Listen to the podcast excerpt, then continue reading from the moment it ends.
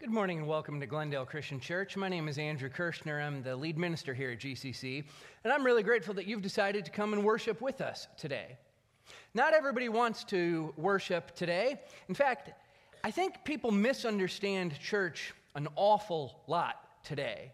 If we were to ask people who are not members of the church what they think about it, why church is so important, you might hear some people say, well, church is not that important. Church isn't important. I don't like it. I don't want to go. It doesn't do anything for me. There's some people like that. Others might look at church and say, church is important in the same way that a museum of ancient history is important. It sort of tells us how things used to be, but it doesn't really have much for us today.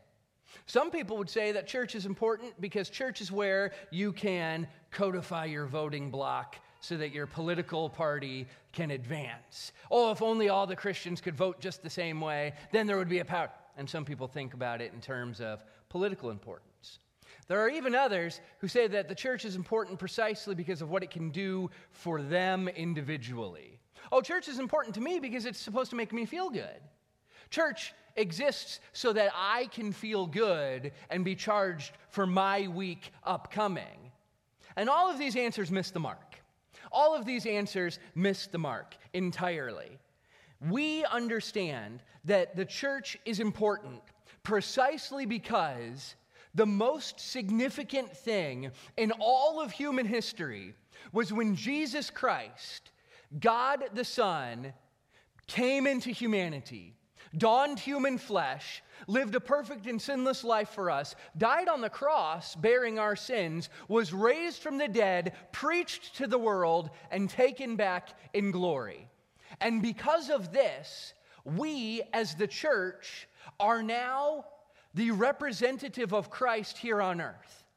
Just as Jesus revealed perfectly God the Father, so it is that the church reveals Jesus to the world until he comes. And because every single person will have to stand before the judgment seat of Christ, the church is the most important institution in existence, and the church is important precisely because we represent and express Christ to the world.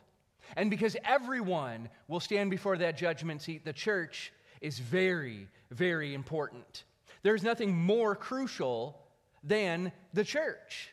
And so today, as we dig into 1 Timothy chapter 3, only a couple of verses, only verses 14, 15, and 16, we'll see in three small verses monumental truth laid out for us. The role of the church described in beautiful picture, and the truth the church is to proclaim beautifully explained. So if you have your Bibles, turn open to 1 Timothy chapter 3. If you don't, follow along on the screens behind me. 1 Timothy chapter 3, verses 14, 15, and 16.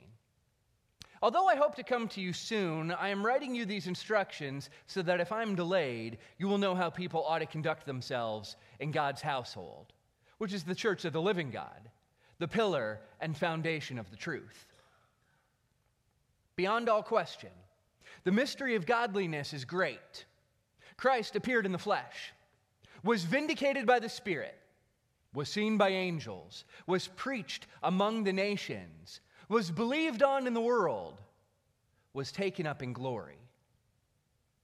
Now, these three verses might be easily glazed over as we read about some very, very heavy stuff in the beginning of uh, 1 Timothy chapter 3 the headship and the leadership and the elders and the deacons of the church and what the church is supposed to do in that way. And so we might blaze right over, and yet this is the hinge on which the entire book swings. Everything that was written before includes part of the instruction, and everything that follows includes part of the instruction we recognize that Paul is getting across here through the Holy Spirit a very important point. The church is the current expression of Jesus Christ in the world until he returns. And that means we have a job to do. The church currently expresses Jesus because Jesus is not physically here, but Jesus' body is still here. We are his body. He is the head, we are his body, and we are to be the hands and feet of Christ to this world, taking and sharing the good news with them. The church is the current expression of Jesus to the world. Oh, he'll return. Perhaps today he'll return. But until he does, we are filled with the Spirit fueled by the Spirit, led by the Spirit, so that we can express accurately Jesus Christ to the world around us. And the way in which we express accurately Jesus Christ to the world around us is primarily through our relationships, through our godliness, and through our commitment to the truth. We've got to have appropriate relationships in church. There has to be appropriate relationships. And we recognize that Jesus is the head of the church and that in, in headship, there's order within the church.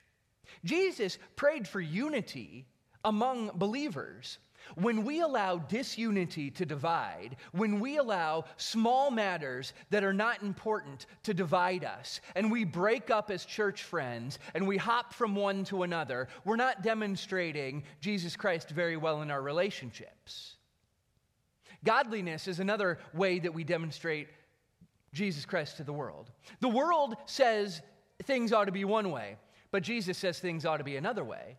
And so, as we stand in contrast, apart from, separated from the world, and yet with a mission to reach the world, being ambassadors for Christ who go into the world to share the good news with the world, they see that there's a godliness. If there is no difference between the world and the church, then the church is useless. Because the world is running headlong away from God. And insofar as the church gives into and starts to reflect the world rather than Christ, the church loses power rather than gaining it.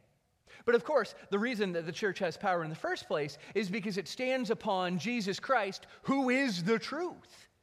When our commitment to truth is deepened and it grows ever more, we understand full well that we have something valuable to give to the world. We can't just offer the world something that makes them feel good. We must present truth. And the truth that Jesus wants us to know involves godliness. In fact, verse 16 describes it this way Beyond all question, the mystery of true godliness is great.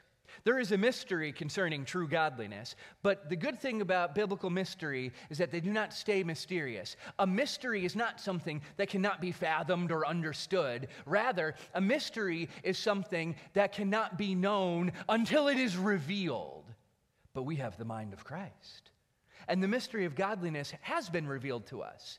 Godliness is not something that we could just develop on our own. Through general revelation and natural theology, we might be able to discern that God exists and that God wants us to be a certain way, but we would never be able to describe what that way is without special revelation. It has to be revealed to us.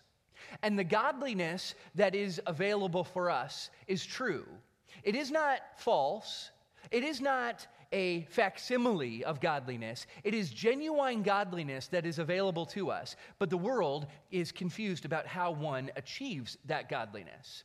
The world loves to think that we become godly as we follow certain rules. Now, the rules are always changing based on whoever is in power at the time, but the rules are what make us godly. And if we do what we're told to do, we can be godly people whether it's obeying this or going here or doing that, or not obeying this or not doing this or not going there. There's an element of godliness that people want to sell us, but it's not true. And if anyone other than somebody who is a legitimate ambassador of Christ tells you this is what godliness is, but it doesn't line up with Scripture, you just toss that idea. You want to know the secret to true godliness? It's described in a six part early church hymn. In an early church hymn, there are six stanzas that we're about to read together. And in this early hymn, we see the description of Jesus and what he has done for us. Godliness is expressed in the person of Jesus Christ because Christ appeared in the flesh. Christ appeared in the flesh. This is the doctrine of the incarnation, which normally is reserved for Christmas time, and we love to talk about the incarnation around Christmas. I even like to say, Happy Incarnation instead of Merry Christmas to folks. That's how obsessed I am with the doctrine of the Incarnation. I love it. The doctrine of the Incarnation says the second person of the Trinity, God the Son, took on humanity. He became the God man. He never stopped being God, but he also became human. This is possible because humans are made in the image of God. Therefore, all God lacks in order to be human is a hominid human body. And so, when the Holy Spirit miraculously whips one up for the second person of the Trinity to indwell, Jesus becomes a human being. Christ appeared in the flesh. This is God's definitive self disclosure, not the law. If there's anybody who says that God has definitively disclosed himself through the law, whereby they mean you can godly your way to God by obeying the law, they're all wet. You can't luck your way. You can't work your way. You can't do anything on your power to obey the law to get you godly and right with God. There is one and only one way to be right with God, and that is disclosed in the person of Jesus Christ becoming flesh for us. This is God's definitive self disclosure. Jesus reveals perfectly the Father to us. He appeared in the flesh. The way that this happened is that the Holy Spirit miraculously created a body inside of the Virgin Mary who carried him. And this is where we hear about Emmanuel, God with us. Now, the Bible also describes it as Chris was talking about in his communion meditation today.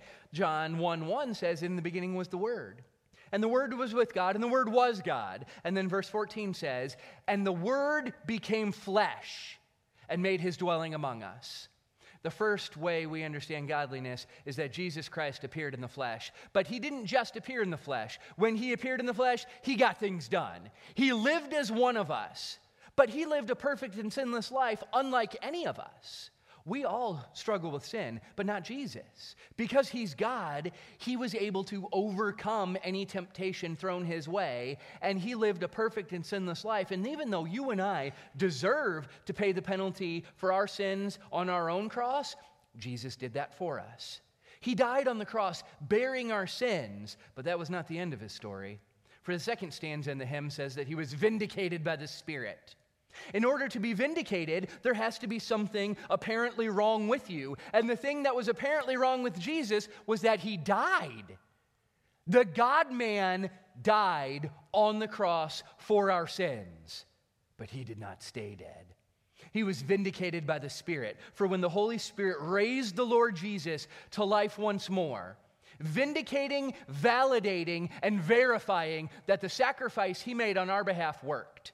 Now, the Holy Spirit has always been involved with Jesus, since the creation of his body to declaring him to be the Son of God at the baptism of Christ, through the miraculous workings, and now through the resurrection. In fact, the Bible in Romans chapter 1, verses 4 and 5 describes Jesus Christ this way. It says about Jesus Christ these words. Jesus is the one who was through the Holy Spirit appointed Son of God in power by his resurrection from the dead. It was the Spirit of holiness raising Jesus from the dead that verifies and vindicates his position as God the Son. So now everyone knows about God because they can access Jesus Christ. He appeared in the flesh, he was vindicated in the uh, Spirit, and was seen by angels. Angels have always had a fascination with Jesus. Angels have always had a fascination with Jesus. Angels, both fallen and still in the service of God. Angels, fallen, and the devil knows this full well, are very keen to know what Jesus is doing. For they're always wanting to find out about Jesus, always wanting to throw him off mission, and always wanting to derail his progress. Angels, still in the service of God, are also very keen to know about Jesus. They're interested and they're wanting to know how it is that he's going to bring about the salvation that was prophesied. For the angels know full well that they can't get the job done. Even if the archangel Michael is able to duke it out with the devil in combat, angel can't save us. Michael can't save us because no angel can die for us because no angel can become a human. And so it is that they are fascinated. In fact, the book of Hebrews takes painstaking efforts to declare that Jesus is superior to all of the angels. But the angels are keen to see what's happening with him. That's why at his birth, they declare to the shepherds where they ought to go to worship the newborn king. That's why they ministered to the Lord after his temptation in the desert. That's why they were with the Lord in the garden as he was asking the Father if there was any other way. And that's why they were the ones who pointed to the empty tomb. Oh, you're looking for Jesus? He's not here. Come see the place where they laid him. Look elsewhere because he's no longer here. He's risen, just as he said. Angels are these wonderful messengers. In fact, there were a couple of angels who saw the ascension. And when Peter and the other guys were standing there and they were looking up, seeing Jesus float out of their midst, it was two angels who came up and stood by him and said, What are you fellas doing? And they We're looking at Jesus. And they said, This same Jesus whom you're looking at, he's going to come back in the same way in power and on the clouds, referring back to Daniel 7 and Daniel 9 again as the Son of Man because he is the Son of God. He is the God man, Jesus Christ, who appeared in the flesh, was vindicated by the Spirit, was seen by angels, and indeed was preached among the nations, just as Jesus commanded he would be. In the book of Matthew, chapter 28, verses 18 through 20, Jesus said, All authority in heaven and earth has been given to me. Therefore, go and make disciples of all nations, baptizing them in the name of the Father and of the Son and of the Holy Spirit, and teaching them to obey everything I've commanded you. And surely I'm going to be with you always to the very end of the age. All nations. In fact, Jesus lays out the entire outline for the book of Acts in chapter 1, verse 8, when he tells the disciples right before the ascension, You will be my witnesses. First in Jerusalem then in Judea and Samaria, and then to the very ends of the earth. And so it is when the Holy Spirit filled and fueled them. They started the church in Jerusalem. And then it was expanded to Jerusalem, or to Judea and Samaria, and now to the ends of the earth. And to this day, it is still being expanded. It is still being expanded to the ends of the earth, and it is being preached among the nations that He appeared in the flesh is vindicated by the Spirit, was seen by angels, preached among the nations, and believed on in the world. There's only one way for that which is preached to become efficacious for your salvation, and that is for it to be believed.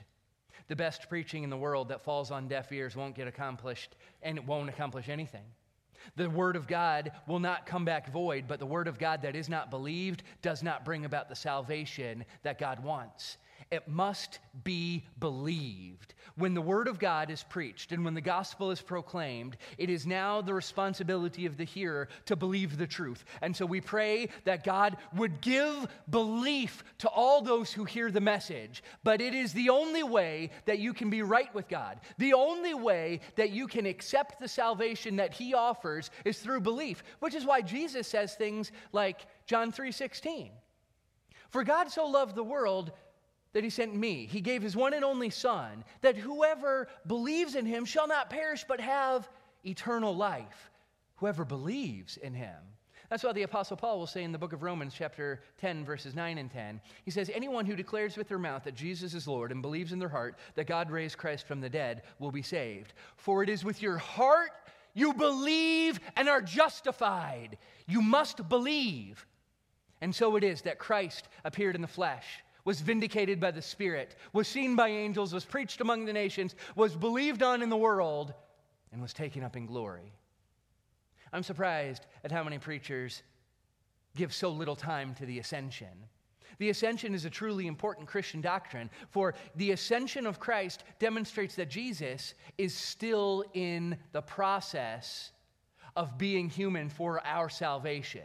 He didn't stop being human. He ascended to God in his resurrection body. He was taken up in glory, and he will return in glory. In order for Jesus' second coming to come about, he has to first leave after his first coming. The ascension and being taken up into glory and sitting at the right hand of the Father, where Jesus is now seated, is necessary for him to return.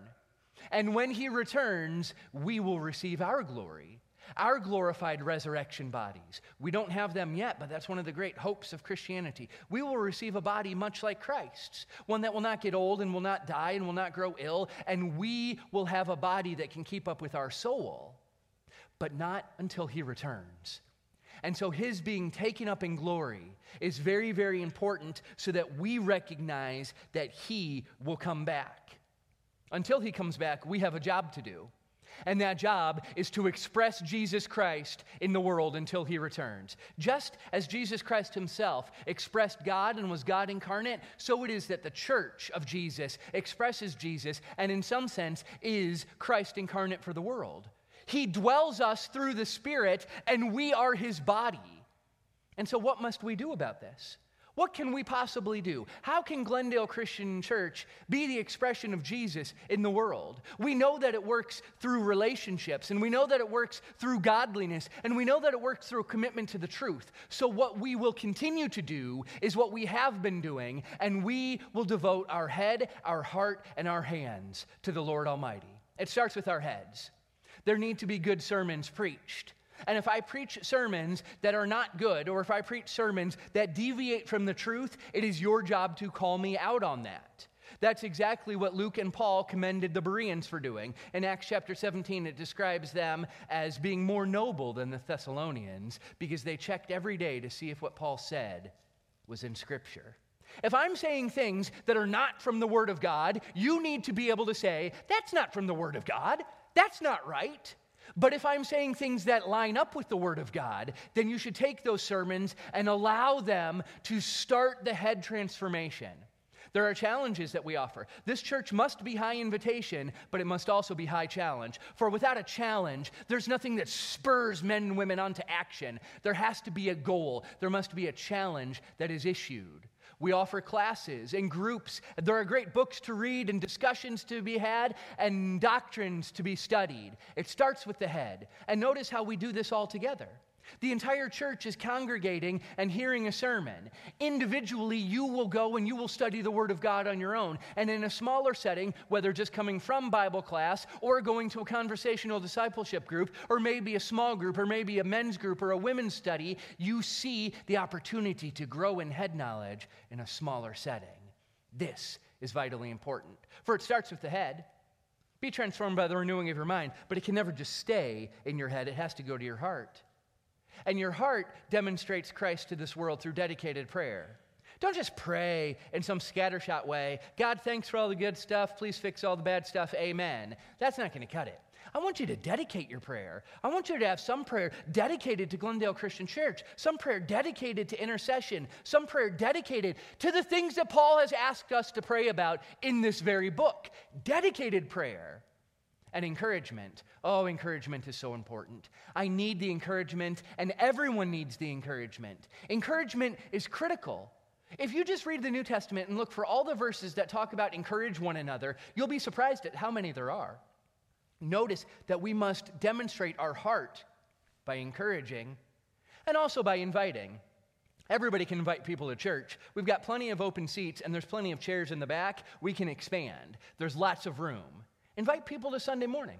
Invite people to Wednesday night. Invite people to your small group. Invite people to have a conversation with you. The more we are inviting, the more we're showing our heart to the world around us. And we need to trust in God's goodness. Oh, it's easy to see the world's, the world's bad. The world is awfully bad. There's all kinds of, just watch the news. Every single night, you see something bad. The more we trust God's goodness, even in the face of the world's evil, we are growing in our heart disposition towards God. And then we follow that disposition up with some action. We join a serve team, or we grow in our holiness and godliness. We give. We get ready for Fall Festival. We get ready for the Great Serve 2. There's all kinds of things that we do, but we have to put it into practice. If you believe the truth that Jesus Christ appeared in the flesh and was vindicated by the Spirit, and was seen by angels and was preached in the world and was believed on in the nations and was taken up in glory, then you need to do something with that. And one of the things you can do with it is join the serve teams. We have so many teams that need help. We even have some teams that need leadership. We need people to serve, but we also need godliness.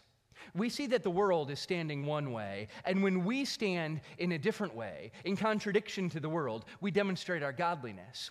We need to be godly. The world must be able to see that there's a difference between folk who go to Glendale Christian Church and people who just go to the university or the Walmart or the schools or the job down the line. They got to see that there's something different about how we live. but we can also give. Now, if you've got time, give it. If you've got energy, give it. If you've got effort, give it. If you've got money, give it. That's fine. We need you to give. If you don't have money, give your time. If you don't have time, give your effort. Everybody's got something to give. So let's give it all you've got. And there are a couple of really specific ways we need some giving soon. Fall festival is in four weeks.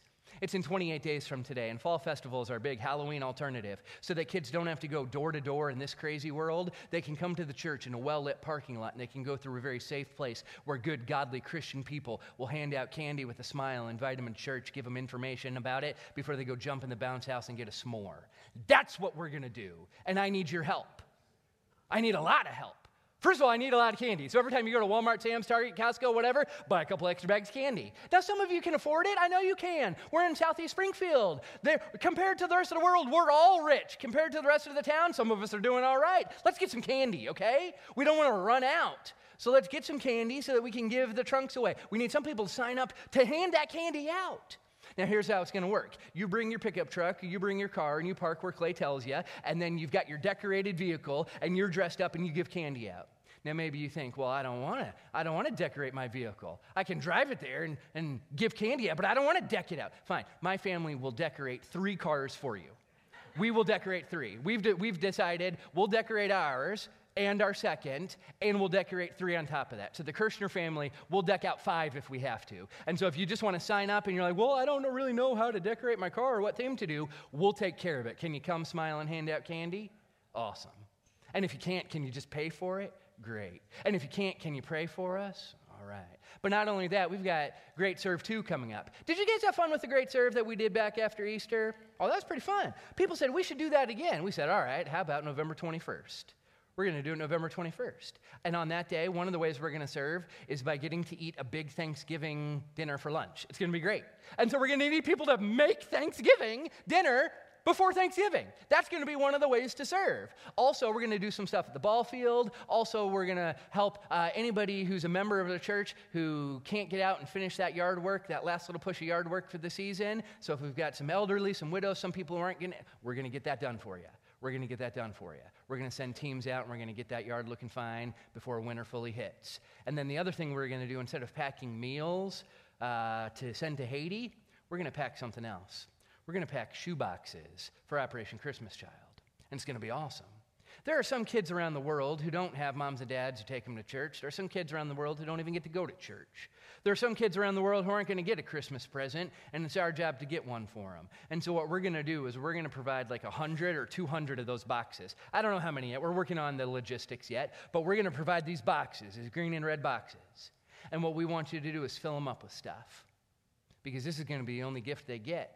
But that gift, it's not only going to have toys and hygiene products and a wow item like a soccer ball and a pump or something that you can fit into this little box. Not chintzy, but good. Some good stuff that we can send out.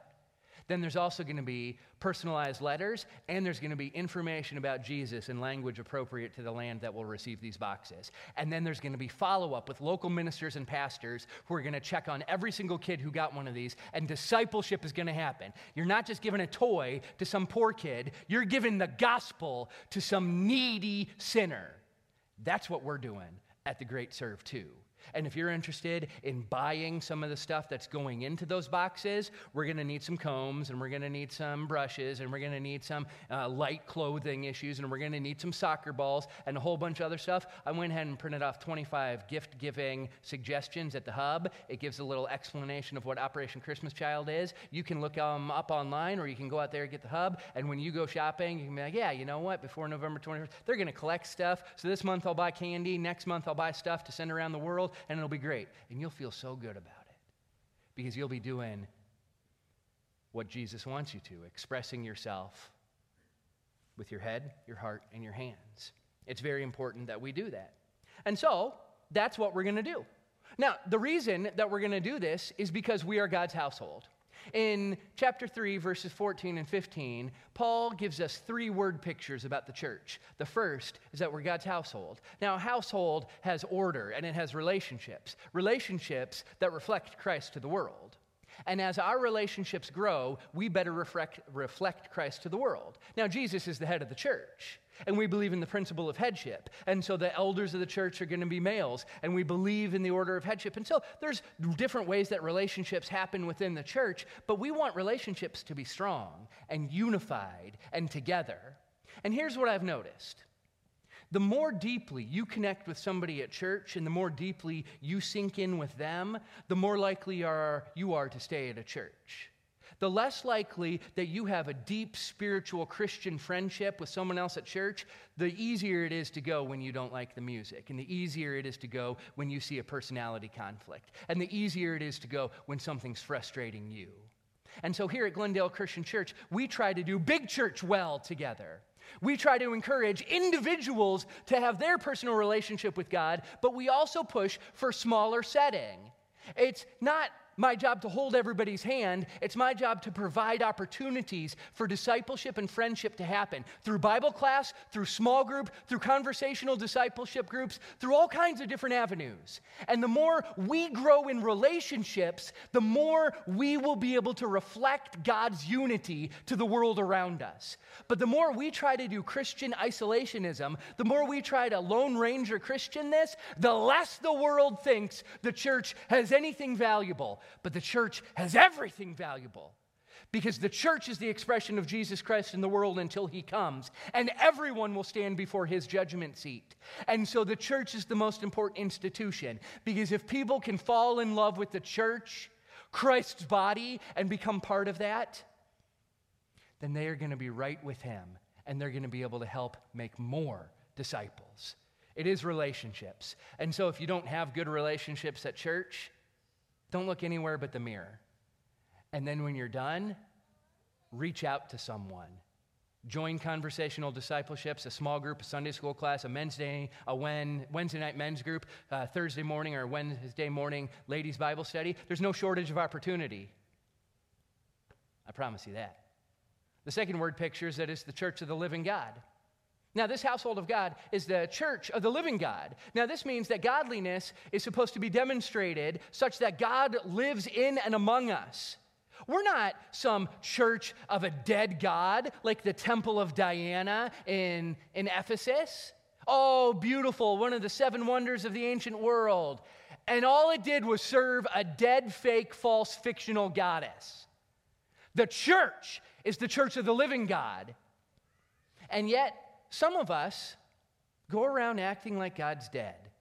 Some of us treat church with such disdain and such lack of excitement that you'd think, well, they serve a fictional, fake, false God that's not even real. I want you to get pumped and excited about God and godliness. And I want you to see that godliness stands in opposition to the world. The world says this is okay, godliness says no, it's not, and we're going to stick with what God says. The world says do it this way, godliness says no, you don't. You do it God's way and you follow the word. And you see that He's alive.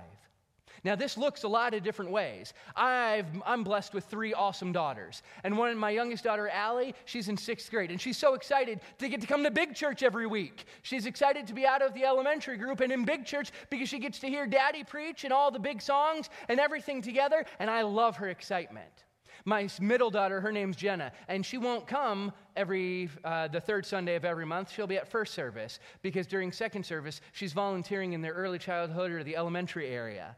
And that's important because the teachers need help. The teachers need a little bit of crowd control once in a while. And Jen is there to help color pictures. Jen is there to help refill snacks. Jen is there to tell kids about Jesus. And she's just 13 years old. It's awesome. My oldest daughter, Kate, she's been one who's been interested in truth for a long time. I remember at a different church we attended when I was a professor down in Joplin, she went and she heard this nice, sweet old lady named Joyce talk about the resurrection story on Easter. And it was the very watered down kid glove version.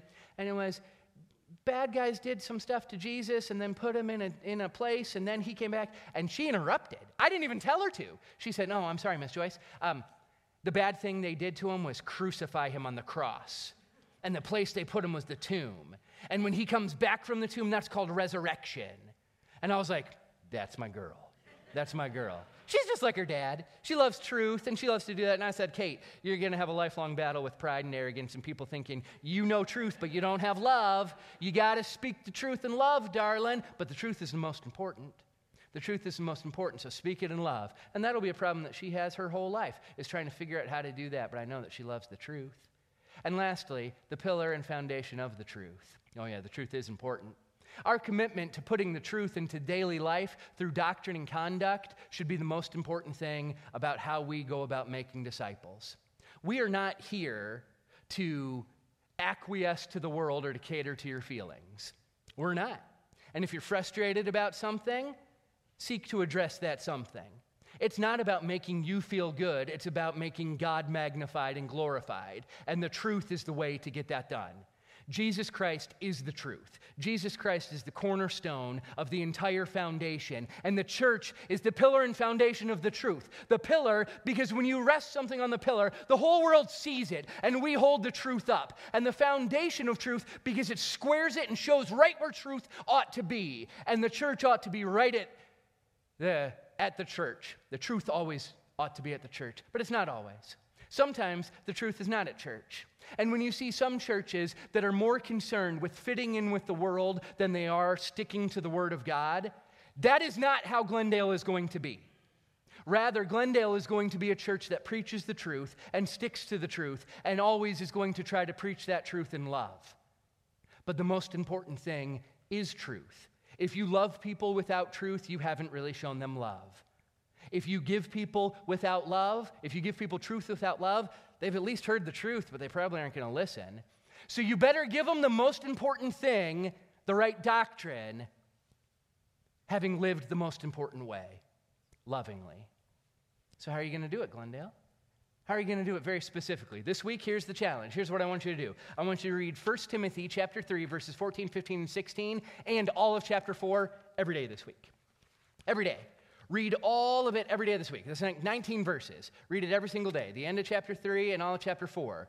Every single day this week. That'll be how you hone your head on the right stuff. And then I want you to contemplate the role of the church as the current expression of Jesus in the world. I really want you to think about that. Jesus Christ is God incarnate. The church is Jesus Christ incarnate. We are the body of Christ. Like, Christ is within us, and we're to reach out to the world. We're to be his hands and his feet. I want you to think deeply about that, meditate about that, contemplate that truth all week long. And then I want you to pray specifically that Glendale Christian Church will grow in relationships, will grow in godliness, and will grow in commitment to the truth. And if you don't have a godly relationship, I want you to pray for one. And if you don't have enough, I want you to pray for Christian friends right here at church, and then I want you to reach out. I want you to grow in godliness. I want you to be separate from the world. Never apart from the world, but separate from the world. We reach back into the world with the gospel, but we don't live in the world.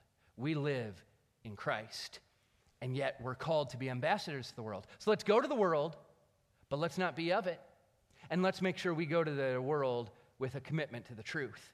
Because the world has to see that the only church that matters is a church that's really going to preach the truth. Because if the church looks like the world, then that church is not a reflection of Jesus Christ, because Jesus Christ came to reflect God, not the world around him.